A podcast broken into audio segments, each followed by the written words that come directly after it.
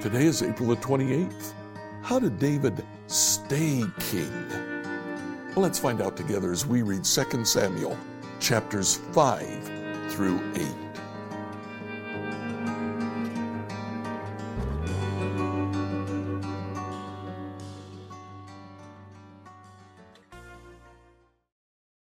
Yesterday, as we read, we discovered how David became king. He actually had to fight against a descendant of Saul, and he did that for 7.5 years. Well, Israel and Judah were fractured. There was a division. In fact, frequently in the chapters that follow, we'll see reference to Israel and Judah. Judah was always considered separately.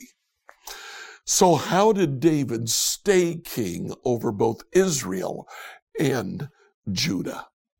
Well, chapter 5, David captures the city of Jerusalem. Israel had held Jerusalem before, but apparently there was a different king in Jerusalem. The Jebusites, inhabitants of Jerusalem, gave in to David, and that became the city of David. Now, it's interesting. Throughout its history, Jerusalem is always known as the city of David. It's never the city of Judah. It's not even the city of God. It's the city of David. David moves the Ark of the Covenant there. He moves the tabernacle there, so that his personal possession, the city of David, becomes the center of Israelite worship. That's one of the ways he remained king. Chapter 6 tells the story of how he moved the Ark of the Covenant back to Jerusalem. When he did so, he danced before the Lord, stripped to the waist and danced. Saul's daughter, Michal, had contempt for David, and at the end of that chapter, we're told that David put Michal out of his sight, and he never saw her or spoke to her for the rest of her life. Chapter 7, the Lord extends a covenant to David. He tells David, "Your sons will rule in Jerusalem forever." Now, that's intended to be a messianic prophecy, talking about how Jesus eventually, who comes of the line of David, will rule. But indeed, Judah only has one dynasty. David and his sons ruled Judah the entire time that Judah exists, almost 400 years. Chapter 8, David extends Israel's border. And although chapter 8 is short, it tells the story of the expansion of Israel larger than it ever had been before or ever will be again. It's the largest power of its time, larger even than Egypt and Babylon in David's day. In chapter 9, David looks around. He asks, "Who of Jonathan's line can I show kindness to?" They have a son named Mephibosheth. Again, his name is more than likely Meribbaal. Scripture writers call him Mephibosheth. Shame. Even Jonathan's son bore the name Baal. He had been dropped when he was a child. He was lame. He was infirm. David took him into his own household and fed him at his own table for the rest of his life. The kindness that he shows to Saul and Saul's family wins Israel over, making Jerusalem the center of Israel's worship. Wins the entire nation over. Every time they go to worship God, they go to the city of David. That's how David stays king. 2 Samuel 5 through 8, New Living Translation. 2 Samuel 5. Then all the tribes of Israel went to David at Hebron and told him, "We are your own flesh and blood. In the past, when Saul was our king, you were the one who really led the forces of Israel, and the Lord told you, 'You will be the shepherd of my people Israel. You will be Israel's leader.' So there at Hebron, King David made a covenant before the Lord with all the elders of Israel, and they anointed him king of Israel. David was 30 years old when he began to reign, and he reigned 40 years in all. He had reigned over Judah from Hebron for 7 years and 6 months, and from Jerusalem he reigned over all Israel and Judah for 33 years. David then led his men to Jerusalem to fight against the Jebusites, the original inhabitants of the land who were living there. The Jebusites taunted David, saying, 'You'll never get here. Even the blind and the lame could keep you out.' For the Jebusites thought that they were safe. But David captured the fortress of Zion, which is now called the City of David. On the day of the attack, David said to his troops, 'I hate those lame and blind Jebusites. Whoever attacks them should strike by going into the city through the water tunnel.' That is the origin of the saying, 'The blind and the lame may not enter the house.' So David made the fortress his home, and he called it the City of David. He extended the city, starting at the supporting terraces and working inward, and David became more and more powerful, because the Lord God of heaven's armies was with him. Then King Hiram of Tyre sent messengers to David, along with cedar, timber, and carpenters, and stonemasons, and they built David a palace. And David realized that the Lord had confirmed him as king over Israel and had blessed his kingdom for the sake of his people Israel. After moving from Hebron to Jerusalem, David married more concubines and wives, and they had more sons and daughters. These are the names of David's sons who were born in Jerusalem: Shemua, Shobab, Nathan, Solomon, Ibhar, Elishua, Nepheg, Japhiah, Elishama, Eliada, and Eliphalet. When the Philistines heard that David had been anointed king of Israel, they mobilized all their forces to capture him. David was told they were coming, so he went into the stronghold. The Philistines arrived and spread out across the valley of Rephaim. So David asked the Lord, 'Should I go out and fight the Philistines? Will you hand them over to me?' The Lord replied to David, 'Yes, go ahead. I will certainly hand them over to you.' So David went to Baal-perazim and defeated the Philistines there. 'The Lord did it,' David exclaimed. 'He burst through my enemies like a raging flood.' So he named that place Baal-perazim, which means 'the Lord who burst through.' The Philistines had abandoned their idols there, so David and his men confiscated them. But after a while the Philistines returned and again spread out across the valley of Rephaim. And again David asked the Lord what to do. 'Do not attack them straight on,' the Lord replied. 'Instead, circle around behind and attack them near the poplar trees. When you hear a sound like marching feet in the tops of the poplar trees, be on the alert. That will be the signal that the Lord is moving ahead of you to strike down the Philistine army.' So David did what the Lord commanded, and he struck down the Philistines all the way from Gibeon to Gezer. 2 Samuel 6. Then David again gathered all the elite troops in Israel, 30,000 in all. He led them to Baalah of Judah to bring back the ark of God, which bears the name of the Lord of heaven's armies, who is enthroned between the cherubim. They placed the ark of God on a new cart and brought it from Abinadab's house, which was on a hill.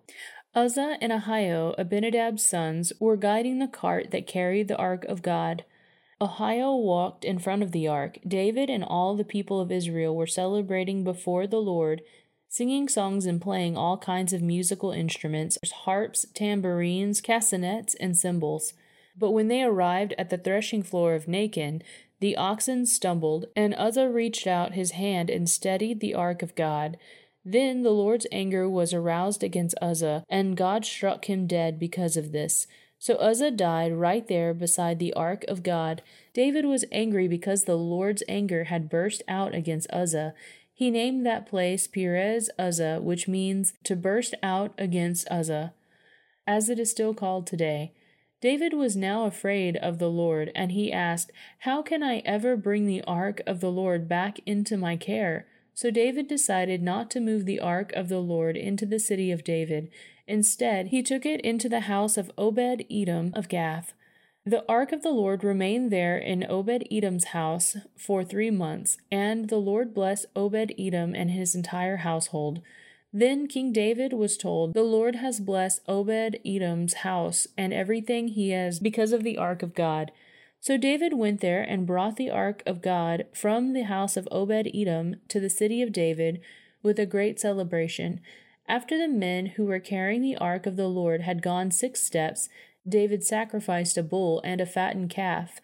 And David danced before the Lord with all his might, wearing a priestly garment. So David and all the people of Israel brought up the ark of the Lord with shouts of joy and blowing of ram's horns. But as the ark of the Lord entered the city of David, Michal, the daughter of Saul, looked down from her window. When she saw King David leaping and dancing before the Lord, she was filled with contempt for him. They brought the ark of the Lord and set it in its place inside the special tent David had prepared for it. And David sacrificed burnt offerings and peace offerings to the Lord. When he had finished his sacrifices, David blessed the people in the name of the Lord of Heaven's armies. Then he gave to every Israelite man and woman in the crowd a loaf of bread, a cake of dates, and a cake of raisins. Then all the people returned to their homes. When David returned home to bless his own family, Michal, the daughter of Saul, came out to meet him. She said in disgust, "How distinguished the king of Israel looked today, shamelessly exposing himself to the servant girls like any vulgar person might do." David retorted to Michal, "I was dancing before the Lord, who chose me above your father and all his family. He appointed me as the leader of Israel, the people of the Lord, so I celebrate before the Lord. Yes, I am willing to look even more foolish than this, even to be humiliated in my own eyes. But those servant girls you mention will indeed think I am distinguished." So Michal and the daughters of Saul remained childless throughout their entire life. 2 Samuel 7. When King David was settled in his palace, and the Lord had given him rest from all the surrounding enemies, the king summoned Nathan the prophet. "Look," David said, "I am living in a beautiful cedar palace, but the ark of God is out there in a tent." Nathan replied to the king, "Go ahead and do whatever you have in mind, for the Lord is with you." But that same night the Lord said to Nathan, "Go and tell my servant David, 'This is what the Lord has declared. Are you the one to build a house for me to live in? I have never lived in a house. From the day I brought the Israelites out of Egypt until this very day, I have always moved from one place to another with a tent and a tabernacle as my dwelling. Yet no matter where I have gone with the Israelites, I have never once complained to Israel's tribal leaders, the shepherds of my people Israel. I have never asked them, 'Why haven't you built me a beautiful cedar house?' Now go and say to my servant David, 'This is what the Lord of Heaven's armies has declared. I took you from tending sheep in the pasture and selected you to be the leader of my people Israel. I have been with you wherever you have gone, and I have destroyed all your enemies before your eyes. Now I will make your name as famous as anyone who has ever lived on the earth, and I will provide a homeland for my people Israel, planting them in a secure place where they will never be disturbed. Evil nations won't oppress them as they've done in the past, starting from the time I appointed judges to rule my people Israel, and I will give you rest from all your enemies. Furthermore, the Lord declares that he will make a house for you, a dynasty of kings. For when you die and are buried with your ancestors, I will raise up one of your descendants, your own offspring, and I will make his kingdom strong. He is the one who will build a house, a temple for my name, and I will secure his royal throne forever. I will be his father, and he will be my son. If he sins, I will correct and discipline him with the rod, like any father would do. But my favor will not be taken from him, as I took it from Saul, whom I removed from your sight. Your house and your kingdom will continue before me for all time, and your throne will be secure forever. So Nathan went back to David and told him everything the Lord had said in his vision. Then King David went and sat before the Lord and prayed, Who am I, O sovereign Lord, and what is my family, that you have brought me this far? And now, O sovereign Lord, in addition to everything else, you speak of giving your servant a lasting dynasty. Do you deal with everyone this way, O sovereign Lord? What more can I say to you? You know what your servant is really like. Sovereign Lord, because of your promise, and according to your will, you have done all these great things and have made them known to your servant. How great you are, O sovereign Lord! There is no one like you. We have never even heard of another God like you. What other nation on earth is like your people Israel? What other nation, O God, have you redeemed from slavery to be your own people? You made a great name for yourself when you redeemed your people from Egypt. You performed awesome miracles and drove out the nations and gods that stood in their way. You made Israel your very own people forever, and you, O Lord, became their God. And now, O Lord God, I am your servant. Do as you have promised concerning me and my family. Confirm it as a promise that will last forever. And may your name be honored forever, so that everyone will say, The Lord of heaven's armies is God over Israel. And may the house of your servant David continue before you forever. O Lord of heaven's armies, God of Israel, I have been bold enough to pray this prayer to you because you have revealed all this to your servant, saying, I will build a house for you, a dynasty of kings. For you are God, O sovereign Lord. Your words are truth, and you have promised these good things to your servant.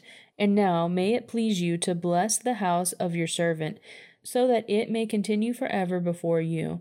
For you have spoken, and when you grant a blessing to your servant, O sovereign Lord, it is an eternal blessing.